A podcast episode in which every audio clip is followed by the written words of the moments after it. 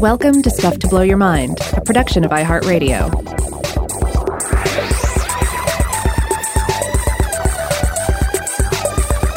Hey, welcome to Stuff to Blow Your Mind. My name is Robert Lamb.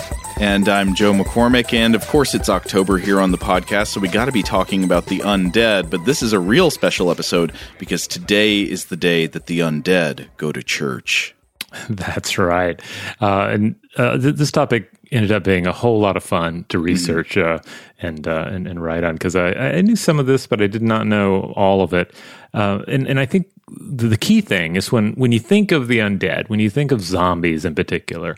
Uh, like what what do you think about it? For, for me, one line that instantly comes into my mind that I remember hearing at a, at a young age, and is is from the trailer for George Romero's 1978 zombie classic Dawn of the Dead, when there is no more room in hell, the dead will walk the earth. Very much suggests that reanimated corpses shambling around are a distinctly satanic phenomena. Uh, though, as in in George Romero's uh, universe, I think it is. I, I, think that's actually more a naturalistic interpretation. Don't they say what's the deal? Like a, a satellite comes to Earth or something like that. What do they say in the first one? Yeah, I think it's some sort of satellite crashes, and but there's kind of it's kind of like hearsay, right? Or it's what the media is saying. It's it's it's right. ultimately.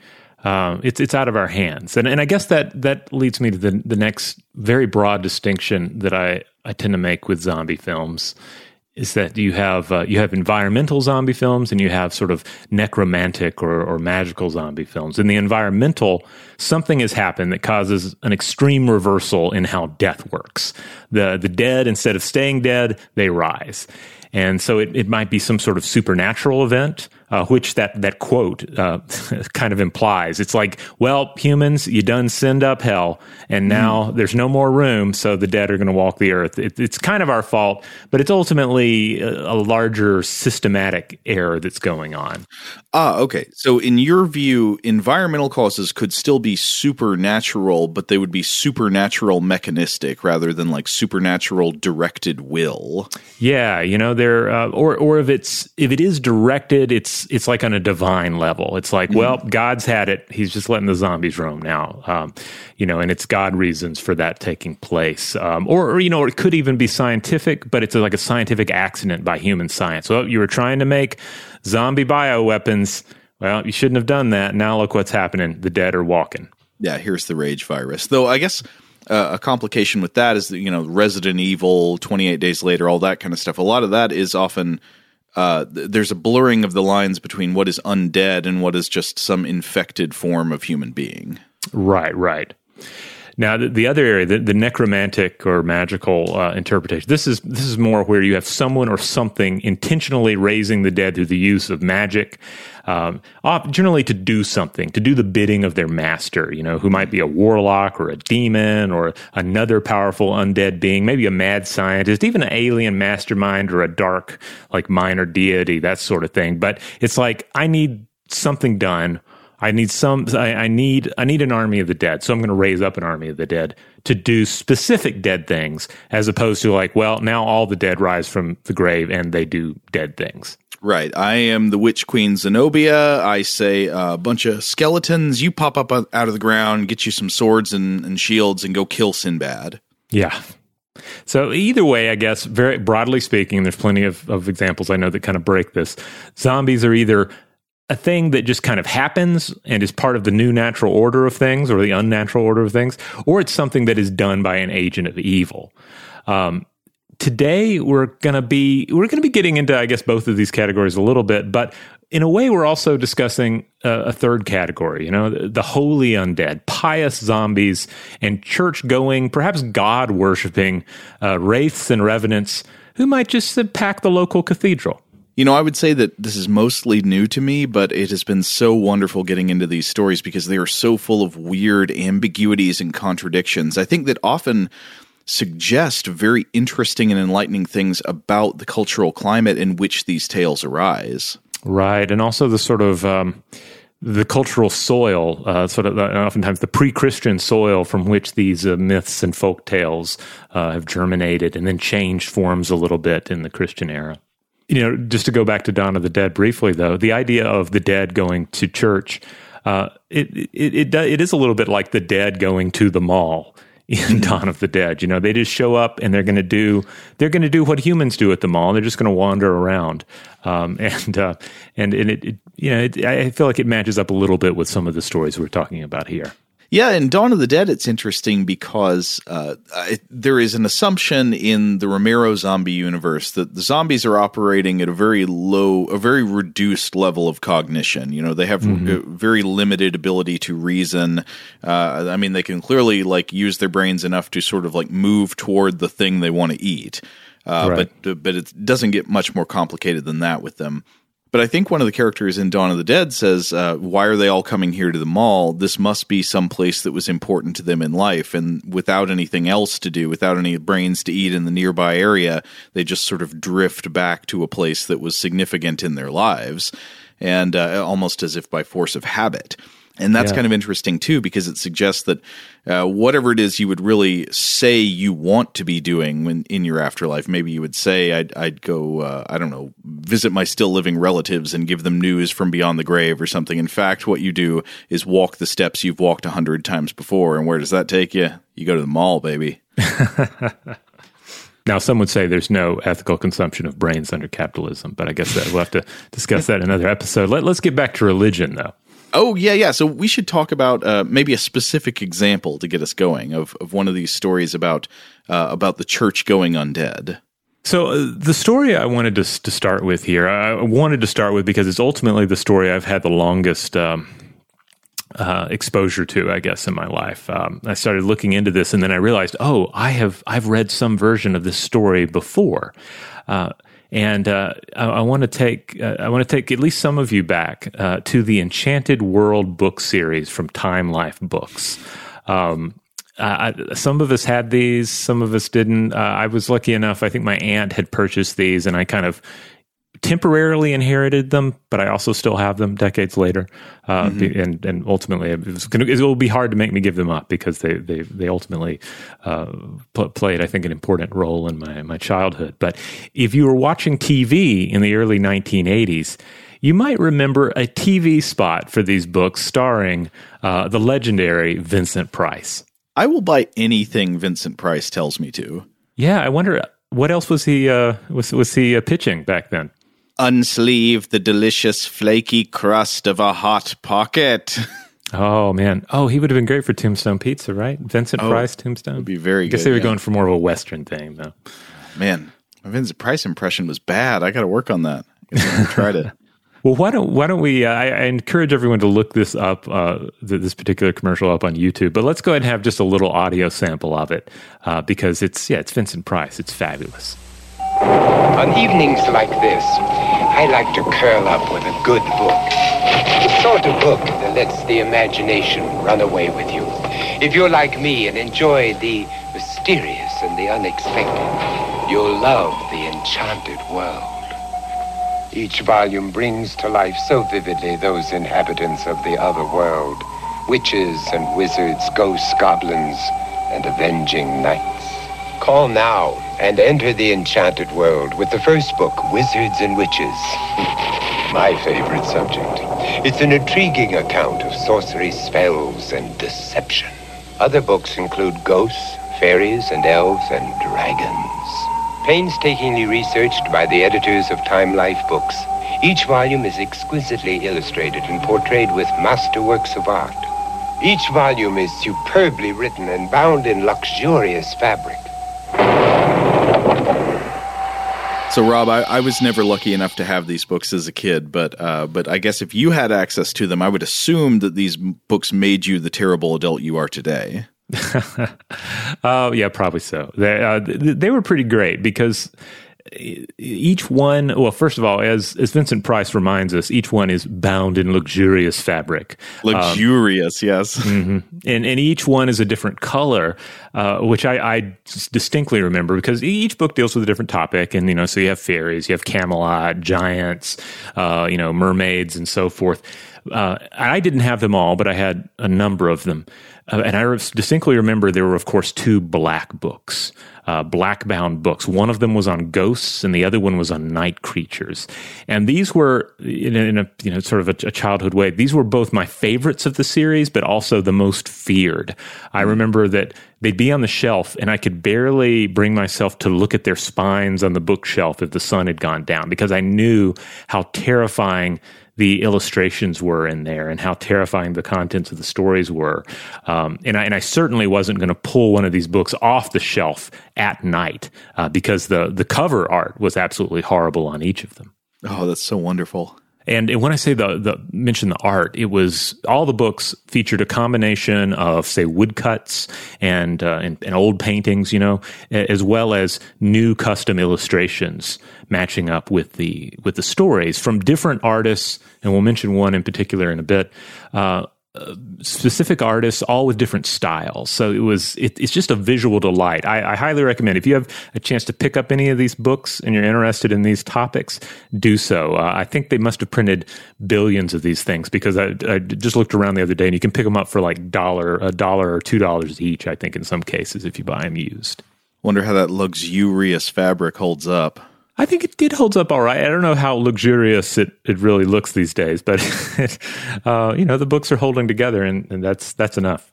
So the the ghost book, like I said, was particularly scary, and it featured a tale of the pious undead. So it's it's a short section in the book uh, titled "The Hooded Congregation," and it is fantastically illustrated and perhaps written. I think the, the, the writers are all just it's listed as like by folks at the Time Life Books or something. So he oh, might have written it as well, but he at least illustrated it. Uh, talking about Caldecott Medal winning author Chris Van Allsburg. If the name doesn't ring a bell, let me just say this is this is the artist who illustrated and wrote the books Jumanji in 1981 and The Polar Express in 1985. Ah, uh, both known for uh, very elegant uh, illustrations. Yeah, and ultimately very, you know, ghostly and, you know, kind of a yeah, ultimately ghostly. So it's like this. The uh, I I never really liked the Polar Express book because it did feel kind of cold and uh, and like it's something of the spirit world. And I was like, this I don't know. This this isn't my Christmas. Uh, but uh, the hooded congregation in, in, in, the Time Life books here, uh, the illustration style abs- absolutely works and is is fabulous. It's um, so what we have here is a series of haunting black and white images, and uh, I sent these to some images of these to you, Joe, so you could look at these as well. And yeah. then you have text pages that feature tiny images of a woman in a casket. And as you proceed through the story, her face shrivels towards the skull. Uh, it's absolutely wonderful these are indeed beautiful, though I'm almost kind of glad I didn't look at these illustrations as a kid because if I had, I, I'm positive I would have cemented an unbreakable association between the the ghostly hooded figures in the congregation, in, in especially the second illustration here, and the bad guys in Charlton Heston and the Omega Man. yeah, there is this kind of a similar situation going on with the, the, the hooded figures. All right, so I'm, I'm going to briefly roll through the story here. Uh, and I'm sorry for the Christmas creep, everyone, but this is a holiday story. So it takes place Christmas morning. Uh, we're somewhere in the Swedish mountains centuries ago, and a young woman has awoken extremely early, and she hears the sound of church bells. So what does she do? Church bells are ringing. You need to get your, your butt to church. So right, she yeah. ventures out into the darkness. Uh, and and you know it's it's a dark time of year. It's a cold time of year. The the cold the cold is biting. She makes her way to the village church, and uh, the doors open. Inside, the pews are filled with black hooded figures, and a hooded priest in gray stands at the stands on, uh, at, at, the front of the church, is reciting psalms, uh, you know, leading folks in song, that sort of thing. Normal church business, except everything's a little weird. Um, the, the, woman is led in. She takes a seat, and then a figure uh, sits beside her. And then that figure that is seated beside her pulls back her hood and reveals the death shriveled face of her dead sister. Whoa, you don't see that coming. Yeah. And she, she cries out, You are the dead. And then all the hoods fall back from the other worshippers, and it's revealed that they are all indeed the dead in various states of decay. Uh, it's written in this telling of the story that the oldest are little more than shadows, but you see, you know, some still have flesh on them, and they're uh, they seem to be physical apparitions, though, for the most part. Uh, her sister, her undead sister here, warns her to flee while she can, and she gets up to do so. Uh, but of course, the congregation uh, gets to their feet as well. They chase after they claw after her with these skeletal fingers, and she feels them jabbing at her back as she reaches the door uh, to to leave uh, the church, and they pull the scarf from her neck in the process. So she gets away. She runs to the, the village priest's house, and uh, he's getting ready to go to church to open it up. He doesn't know that the church is already open, at least for some folks. Uh, so they go back together, and they find that the church is completely empty. But then there is her scarf on the floor, shredded uh, to pieces by those skeletal fingers. This is such an unusual type of story uh, because of this strange blending of themes. So there is clear menace implied by the beings of the church. These are not just you know righteous Christians who have passed on the kind of people that Dante might encounter in in the Paradiso, uh, mm-hmm. where they'd be you know humbly uh, praising God from the point of the afterlife. Uh, no, they, they are in church and they are praising God, but they're also dangerous. Like they immediate they attack and they mm-hmm. they poke with the bony fingers, they shred the scarf. These things on the surface level at least seem incongruous. Yeah, like how can like okay they they hate the living. Well, we expect that of the dead, right? But they uh love God. That seems kind of strange, right? You'd think that the, uh, the, the, the, this would match up more with our our idea of the, the the, the satanic undead, the devilish undead, the unholy undead, as opposed to uh, holy zombies at church. Mm-hmm. So yeah, it's a simple, weird little ghost story, and uh, the illustrations especially always haunted me when I looked at the pictures but but I don't think I ever really thought about about why. And uh, I I think you know it had to do with the the darkness of the undead having such a presence in both a church and a Christmas story. I know that that that you know I did think about that when I was a mm-hmm. kid. But uh, you know, but but you know, here was the kicker. It was as if the ghosts were supposed to be there. You know, not vile invaders intent on desecrating the church and destroying those who love God or something. You know, but uh, but they were they were doing their thing. It was like it was their time to be in the church, and the village girl had simply wandered into the night church where she did not belong and yeah. where the dead worship while we sleep it almost makes you wonder the fact that they're in church praying before they attack her makes you kind of like reframe the story. It makes you wonder did she do something wrong? Like, yeah. did she step on their turf or offend them in some way? Maybe by pointing out the fact that her sister was dead. Um, you know, was that unwelcome news to them in some way or something like that? Yeah.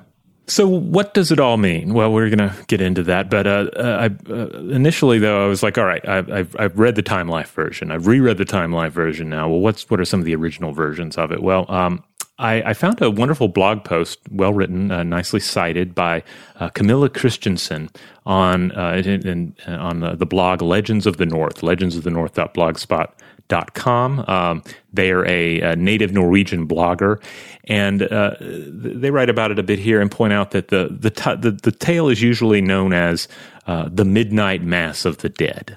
And Christensen writes that the tale seems to originate from Germanic, Romance, and Slavic regions, and that while there were there are many variations of this tale to be found throughout Europe, the oldest date back to the sixth century by historian Gregory of Tours, while it pops up in Nordic writings during the 1700s.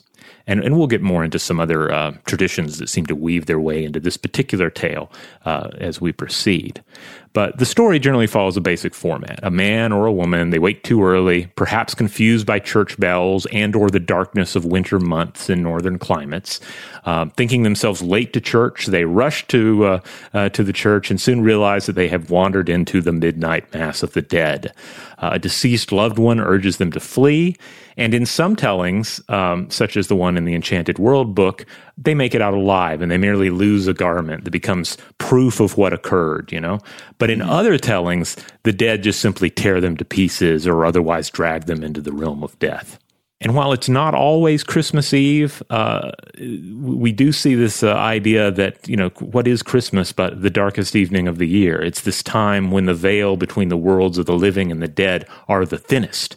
Uh, so it kind of, it, while at first you might think, oh, well, Christmas is not a time for the dead to come back to life. Well, you know, maybe if if you're talking about uh, you know modern Santa Claus traditions, but if you're getting into the older ideas of uh, of winter uh, religion and winter uh, legends and winter traditions, then then yes, this is a time when death is very close. This reminds me of a line that comes from another story that uh, I'm going to talk about in a bit from a from a medieval Christian bishop who wrote about similar types of, of tales of, of the pious undead. This guy is like a 10th to 11th century uh, German bishop named uh, Thietmar von Merseburg. And after telling uh, a story kind of similar to this, uh, Thietmar concludes with the statement As day is to the living, so night is conceded to the dead. Uh, and I, I, love that phrase night is conceded to the dead as if it, like it it is ground that has been lost. The the dead have taken it and it belongs to them. And I, of course i guess that would seem especially true in the winter when the night is the longest. Yeah so it's easy to, to see like this this idea of a dual world. Uh, there's the world of the night and the world of, of the day. There's the world of the living. There's the world of the dead. Uh, it, it also makes me wonder too if tales like this might have something to do with the idea that that we have human spaces, uh, in this case, artificial human spaces like church interiors, places of, of stone and wood that exist for particular purposes. So if this space is for, you know, X, then does X occur even when we are not there?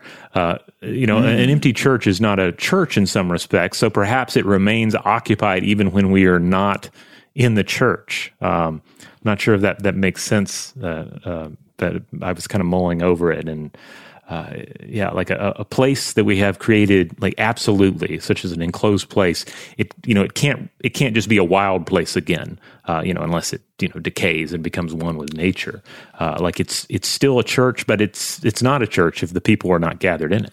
That's a very good point about the conceptualization of sacred spaces. So, like, is a to a medieval Christian would they consider a building to be a genuine Christian church if it is at its at the time of its uh, construction, say, consecrated to the Christian religion, or does it depend on its day to day use?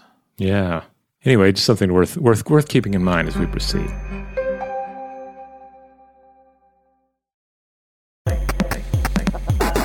Now, you know, if the undead here, though, again, they, they, they sound pious, but they also sound a bit violent and hostile. Um, you know, there seems to be strong vibes of the dead hate the living here. And mm-hmm. Christensen points out in, in their blog that uh, pre Christian traditions in Norse folklore, you know, are, are, often about undead beings who have it in for the living, particularly when it comes to uh, a, at least a couple of different um, types of undead creatures. Uh, and uh, this led me to uh, the work of N.K. Chadwick from 1946. They wrote Norse Ghosts, an article that was published in the journal Folklore. And Chadwick points out that the ghosts of Scandinavia and, Iceland uh, they stand out f- for being physical, animated corpses, not ethereal spirits, but but the actual reanimated bodies of the dead. So when we talk about the dead coming back and say walking through a wall in your house, mm-hmm. Well, in the in the the Norse and Icelandic uh, tradition, they're coming through the wall. They're busting through like the Kool Aid Man. You know, they're not going to just pass through it like a spirit. Yeah, and it's interesting because sometimes stories of encounters with the living dead uh, don't specify one way or another whether you're talking about an insubstantial spectral kind of reanimation or a reanimation of the physical body. So I think there's a, a bias in modern ghost stories toward the uh, spectral apparition without mass. But in a lot of these older stories, yeah, you're talking about a creature with a body that might be uh, more aptly called something like a revenant rather than yeah. a rather than a ghost. Though people describing stories that are clearly referring to beings with physical bodies still use the term ghost stories a lot. Yeah, you, you definitely see that in the in, in the literature. But uh, but yeah, the, these these are stories where the dead are, are so physical that you can wrestle them. Uh, there's there's one that uh, Chadwick mentions. Uh, this is the Swedish tale of the shepherd Glamor, who in the Grettis saga goes to work on a farm in Iceland and is killed by a supernatural force. And so he then returns to haunt the farm, killing both livestock and human servants. And then the hero of the saga, Grettir the Strong, shows up and waits for him, then wrestles him. And uh, many scholars have made the connection here between this tale and that of Beowulf and Grendel. You know, it's like mm. there's a monster problem, there's some sort of thing that comes at night. So the hero waits for it and then uh, enters into a physical contest with it when it uh, arrives. Now, Grettis eventually slays the undead horror in this tale. Um, you know, use, I think he uses a sword on it, but uh, the sight, the mere sight of moonlight in the creature's eyes, it, uh, it, it causes a sort of curse, and Grettis is never comfortable alone in the dark again. It like scars him for life and has this kind of deteriorating effect on his psyche. In the modern context, one would be tempted to say he's gotten PTSD from this conflict. Yeah, exactly.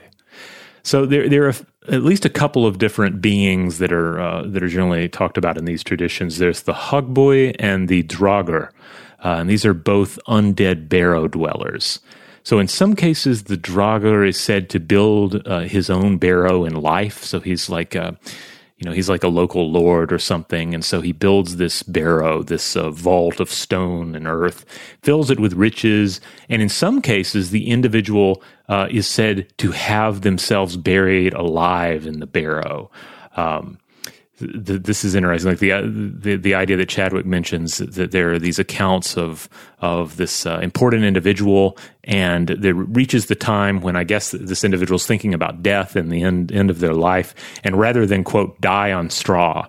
Uh, which you know brings the, the to vision the idea of, of, of, dying of old age or dying of sickness in a bed. The idea is you get you get twelve of your men with you, and you just get apparently just super drunk um, uh, on spirits, and then you all go into the tomb, uh, which again is filled with riches and I think even some food and stuff, and then they seal you in, and that's that's it. That's your uh, that's your journey into the into the afterlife. This actually reminds me of something that I was going to get into later that is uh, featured in, in a paper that we're going to talk about. This may actually end up being in in the next part of this series, but uh, this is in a paper by a historian of the Middle Ages at UC San Diego named uh, Nancy Mandeville Caciola. And the paper is called Revenants, Resurrection, and Burnt Sacrifice. It's the mm-hmm. uh, the mm-hmm. paper that gets strongly into these uh, these stories of the pious dead told by by Thietmar, the medieval chronicler I already mentioned. Mm-hmm. But there's a, a, part that I found very interesting where she explains sort of the uh, the frequently encountered common sense logic about what leads to the state of of restless death versus peaceful death in the Middle Ages, and that this is a an idea that probably exists mostly outside of Christian teachings. It was something that was common among pagan thinking of of uh, medieval Europe, but that had a, a, sort of continued folk belief life even after a region had often been uh, supposedly Christianized. And so she writes as follows. This was the notion that those who were subject to a quote, bad death that was violent or sudden were unlikely to lie quietly in their graves. In such cases, the life force exits the body too quickly before the individual can make peace with the prospect of dying, while the trauma of a painful or violent death added to the fear among survivors that such a dead person might feel resentful of the living. In the felicitous phrase of Lester K. Little, so quoting another scholar here, these bodies expired with, quote, energy still unexpended, and thus were considered to be at high risk of returning from their graves. The flesh itself itself retained an element of untrammeled vitality. Mm. Now, I see some differences here because that's emphasizing one of the main things about the so called bad death that leads to a body getting back up out of the grave being that they were not ready for death when it happened. And the Draugr here that you're talking about, it seems like they are specifically and intentionally ready, and yet there's still some kind of element of badness about this uh, this death scenario, isn't there? Like it seems like that there's something greedy about their approach to death. Yeah, and this I think it gets kind of complicated. Again, there is a very the, the idea that it is very premeditated, and and in fact, one of the things that Chadwick brings up is that um, is that some cases, in some cases, future Draugr uh, individuals are said to have undertaken a preliminary journey to supernatural regions prior to their final disappearance into the barrow, which makes, which for me at least, made me think about the necromongers in Chronicles of Riddick. I don't know if you remember this, but the, the Lord Marshal there is said to have visited the underverse and returned. You know, this idea that um, that you, have kind of made, yeah, this this initial jaunt into death, and you've come back and you, have checked it out, and you can say, all right, it's good. I the lodgings are great. Uh, let's do this. I can guarantee this is a connection that has never before been made in the folklore literature. but I, I, do wonder if the, the, the writers of that were inspired. But um, at, any rate, there this idea that um, that there's still something off. Uh, this seems to be the case. So first of all, there are multiple tales of this going on. And uh, in some of the tales, the men don't stay content in their barrows. They hunger for blood. They venture back out, uh, you know, and, and, either they're messing with, with livestock or they're they're coming after living humans. Uh, but there are also these cases where a descendant of the individual in the barrow returns to it and engages in a kind of ritual combat with them. So um, you can kind of um, um you know imagine it as being perhaps you know about generational issues and uh, and family wealth and treasure. It's pretty interesting, or at least it, it it makes me think of of this kind of scenario where a descendant might come back and be like, "Hey, uh, grandfather." Uh, you've got a lot of a lot of gold in there. Uh, mm-hmm you know the the living need that gold. Uh, so uh, I can imagine uh, uh the, the, kind of uh, conflict that would ensue. Now Chadwick also shares two different accounts of note uh, because they're both examples of a story in which the undead don't appear to hate the living, but they have issues with the living that are that are pretty important. So one is from the 13th or 14th century Eyrbyggja saga. It's the story of Thorgunna, who is this Christian woman who wishes that her body be buried when she dies in a Christian cemetery. But as as, as it occurs, uh, she dies two days' journey away from the place that she wants to be buried. So, what does her family has to do? Well, the, to to you know meet her wishes, they have to take her body uh, on this two day journey uh, to uh, a place where she can be buried. But during the journey, they have to find somewhere to sleep. Uh, and rather than just sleep out, uh, you know, uh, exposed to the elements, they stop by a local farmhouse and they say, "Hey, can we spend the night here?" And the farmer says, "Absolutely not. You, you not having people come in here with a dead body." So uh, the farmer goes back into his house. You know, they go about goes about his business with the family. They go to bed, but then in the night they hear a sound in the larder, and they uh, they go and they discover there the reanimated corpse of the woman, uh, and she is in there cooking supper for everybody.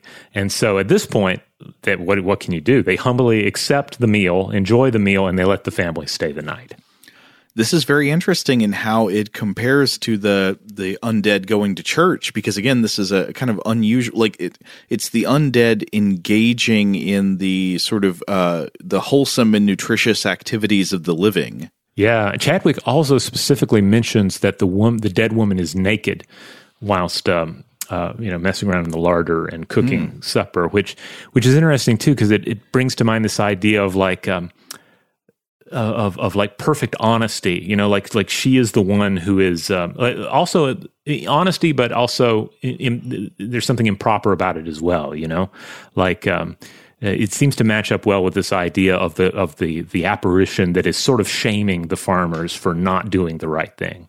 But then on the same level, I mean, it is a, like a zombie in your kitchen cooking dinner. It's a little bit weird, uh, but you brought it on yourself by not letting these people stay in your barn. Right.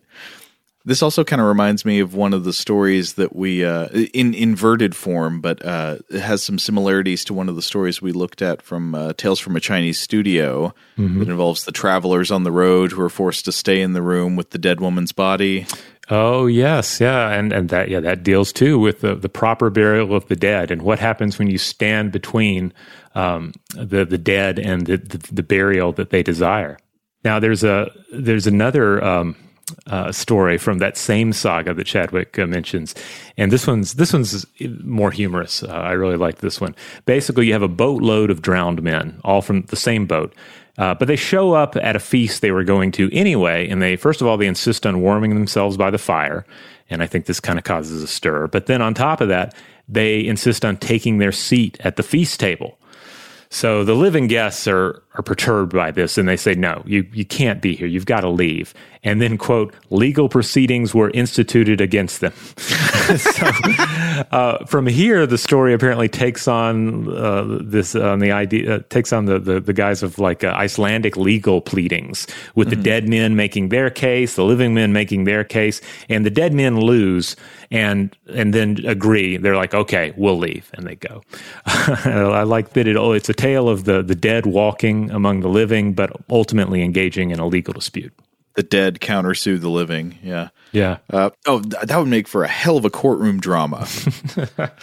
the dead sue the living. Like an undead lawyer hero, as sort of a, a, zombie Tom Cruise and a few good men. Oh yeah, kind of a kind kind of a lawyer lich. This is gold. Nobody steal our idea. um, I, I, also love this too because I think uh, you know if you if you if you don't have any familiarity with the various sagas, it's easy to think of it's easy to imagine that these are going to be tales that are just about violence, and certainly there's violence in them. Uh, but there's also a lot of like, uh, you know, family feuding and intrigue, and also legal proceedings. So, uh, uh, you know, fitting that we have that match up with a, a ghost story as well.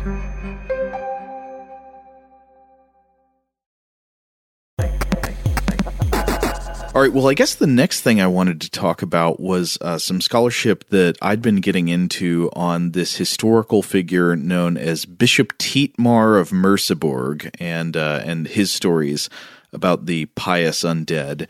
And I, I think we're not going to have time to fully discuss this one in this episode, but we, we can start getting into it, and then we'll have to continue in the next part of the series.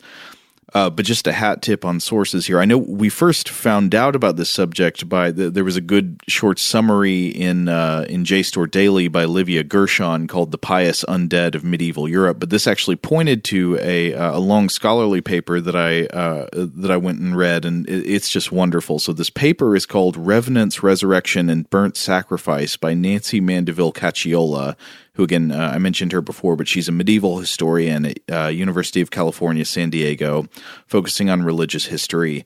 And this article was published in a uh, in a journal called Preternature: Critical and Historical Studies on the Preternatural in 2014.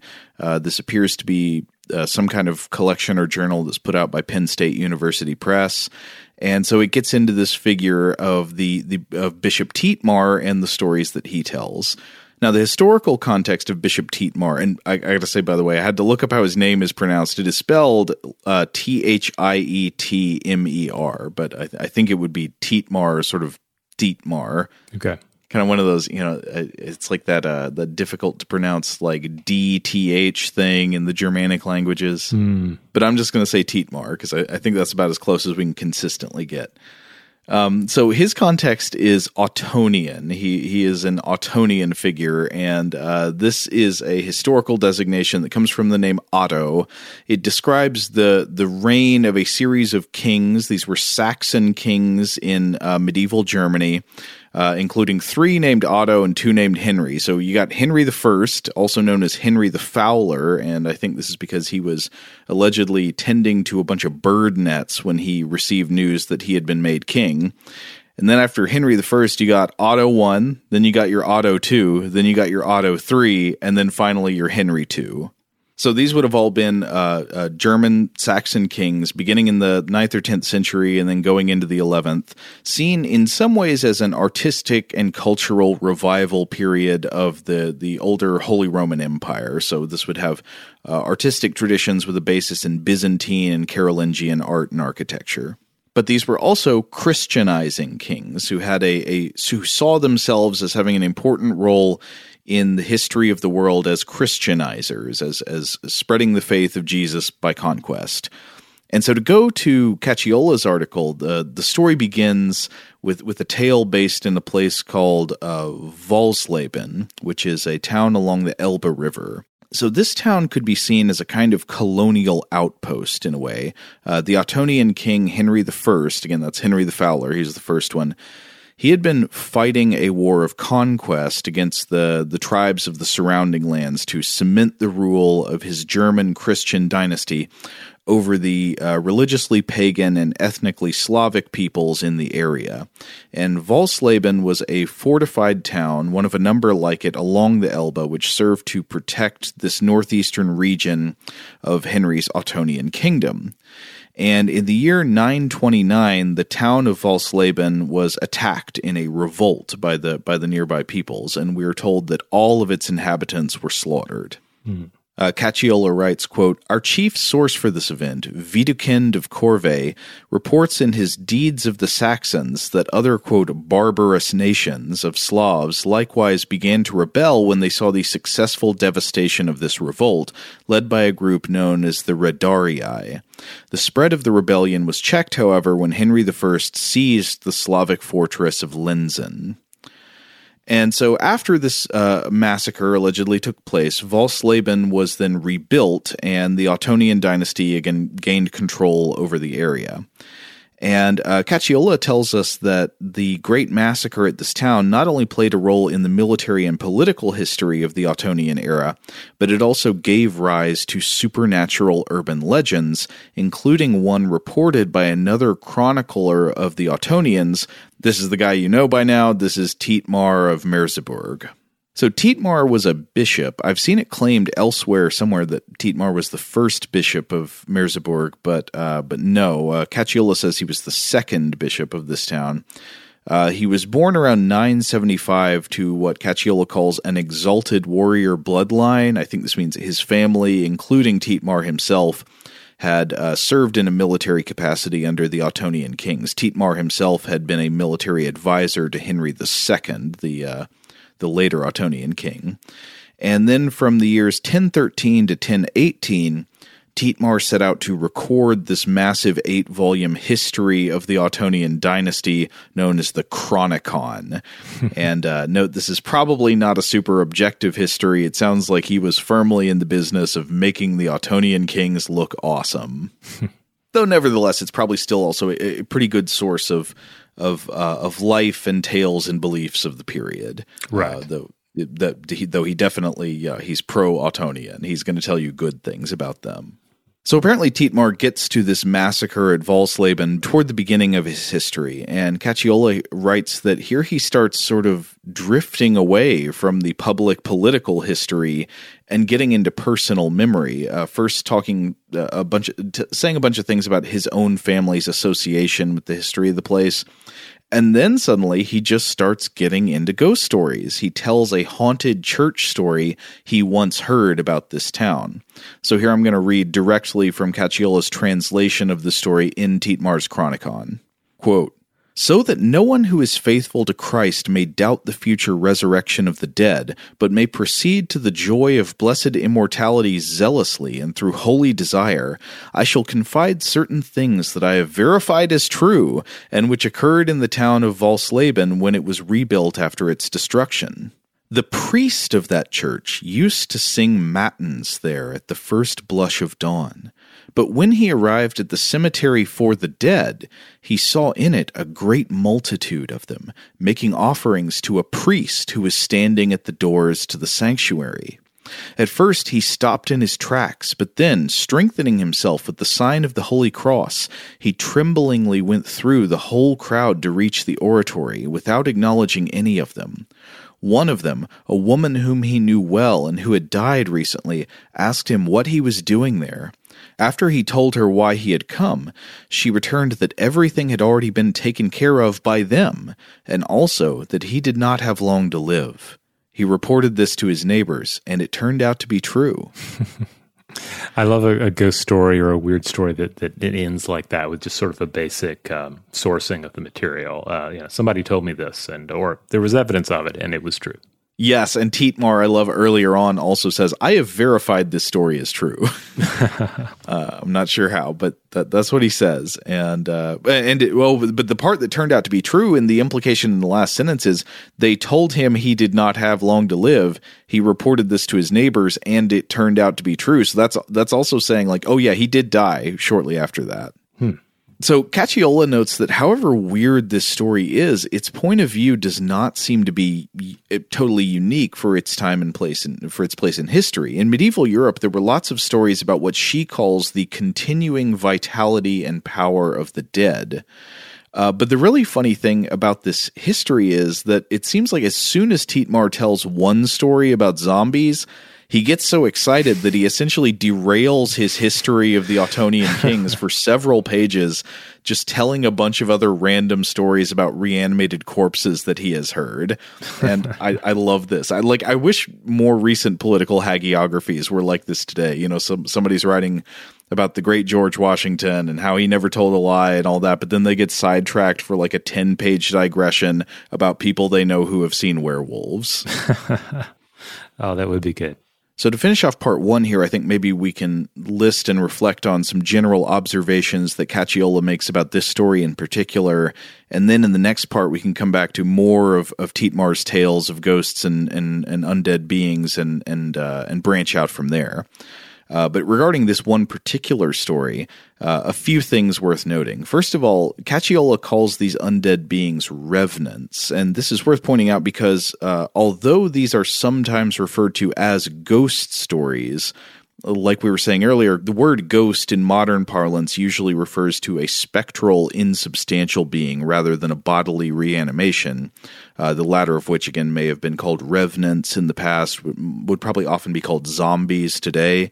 So even though the, the phrase ghost story is often used to describe what Thietmar is doing here, you should not automatically assume spectral, insubstantial beings. In fact, these very clearly seem to be reanimated corpses that have physical mass.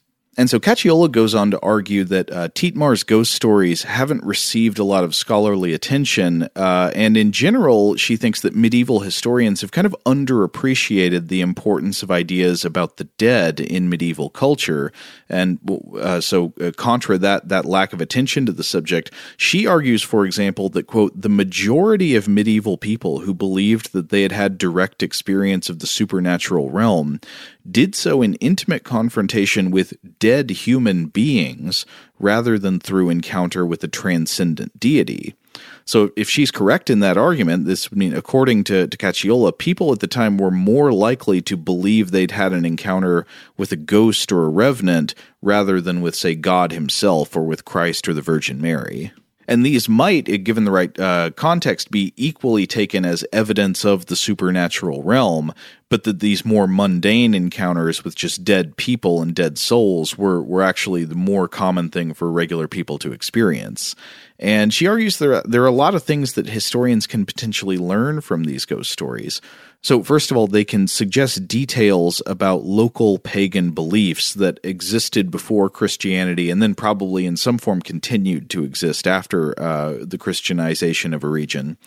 Uh, in the case of Thietmar's ghost stories, these would be local Slavic pagan beliefs. Uh, and these beliefs, even though the Christian chroniclers might want to kind of suggest that the, these beliefs are wiped out by the Christianization of a population. In fact, they may well be partially preserved in stories like this.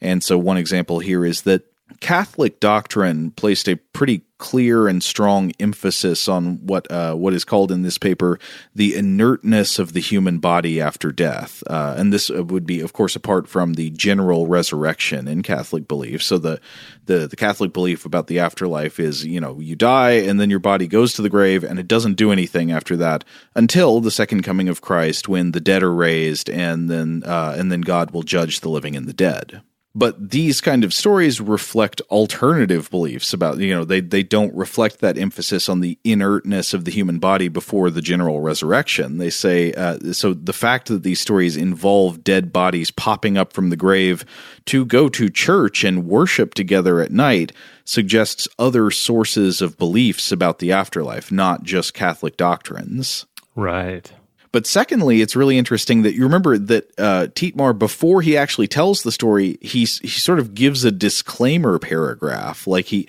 he's like, now I've got a rhetorical purpose in telling you this, and is that and it is that this story will affirm Catholic doctrine itself. He says that his story proves the Christian doctrine of bodily resurrection and can be used as evidence against anyone who is skeptical that the dead will be raised in Christ at the end of time. Uh, so he says that like the local Slavic peoples do not have a correct understanding of the resurrection, and he hopes this story will help correct them.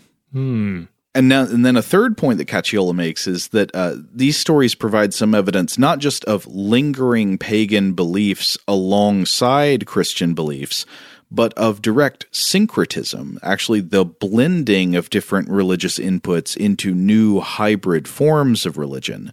Uh, this, of course, happens constantly throughout the history of religions all over the world. In fact, I think you could argue that basically all existing religions today are a result of past syncretisms that, that previous religious traditions have in a, in a way been combined or mixed and matched to form new ones yeah absolutely and so the argument would be that it, it, appears to also be happening here in a frontier context where German Christianity and uh, Slavic paganism are mixing with one another, not just existing alongside one another, but actually combining into hybrid forms, uh, producing what Caciola calls, quote, paganized Christianities and baptized pagan traditions.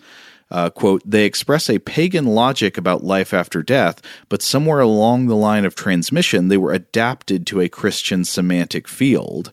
And I thought this was really interesting in, in the following way. So I'll read another quote from Caciola and then uh, say what I was thinking about it. Uh, she says that this is uh, this is common throughout different parts of partially Christianized medieval Europe.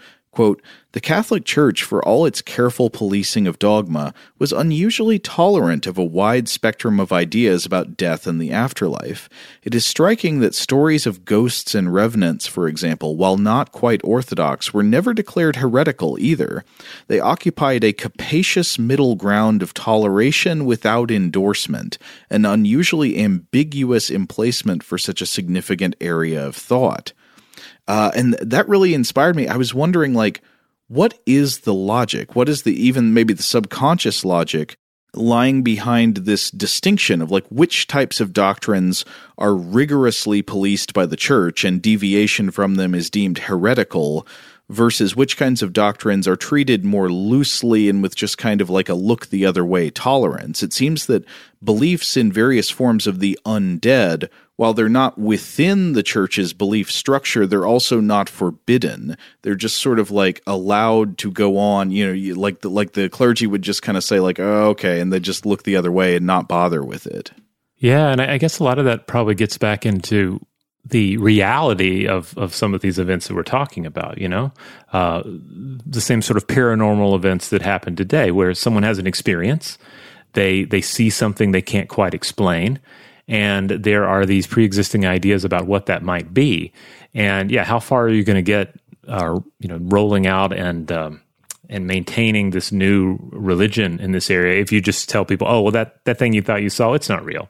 Um, but then, and then you can also imagine the, the inner experience of that. Like you, you can't deny the mystery of an experience that you, that you had. Uh, better to, to allow that to exist under the umbrella of the faith than to make it be a, a contest between the two, because one of them, uh, the, the, the you know the, the, ghostly encounter, like it's going to be possible that that is going to be the experience that feels more real and more authentic. Yeah, I think you're you're dead on with that, and this is a, a sort of consideration that Caciola raises in her paper. I, I, think this seems highly plausible to me that you could imagine that you know maybe Catholic clergy of this time would be seeing a, uh, a, a sort of trade off where they'd say, okay, well, we could be really strict about making sure people have no pagan beliefs or practices. But if we do that, they're not going to accept the Catholic Church at all. Mm-hmm. So you mm-hmm. kind of get them in the door by letting them go halfway. This isn't any any specific case I'm looking at, but you could imagine them saying, "Well, maybe okay. So if they get baptized and they come to church on certain occasions and stuff,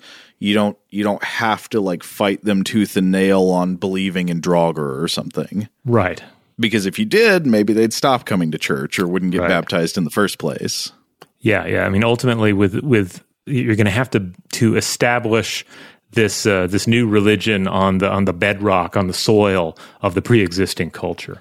Now, I think we're hitting the time limit on part one of this series here, but there, there's so much more interesting stuff to talk about. Thietmar gets into some uh, some much more grisly stories later on, mm-hmm. and so uh, I, I, can't wait to further plumb his digression from the Ottonian kings and, and just telling you about every weird ghost story he ever heard. So I'm so excited to come back to that next time. That's right. When there's no more room in hell, the uh, the dead shall go to church. So join us in the next episode when we continue on in this fascinating journey. In the meantime, if you would like to check out other episodes of Stuff to Blow Your Mind, you'll find them in the Stuff to Blow Your Mind podcast feed. We have core episodes on Thursdays and Tuesdays. We have uh, an artifact episode on Wednesday, listener mail on Monday, and on Fridays we do a little Weird House cinema. That's our time to set most of the most of the serious consideration aside and just focus in on a weird film. Huge thanks, as always, to our excellent audio producer, Seth Nicholas Johnson. If you would like to get in touch with us with feedback on this episode or any other, to suggest a topic for the future, or just to say hello, you can email us at contact at stufftoblowyourmind.com. Stuff to Blow Your Mind is a production of iHeartRadio. For more podcasts from iHeartRadio, visit the iHeartRadio app, Apple Podcasts, or wherever you listen to your favorite shows.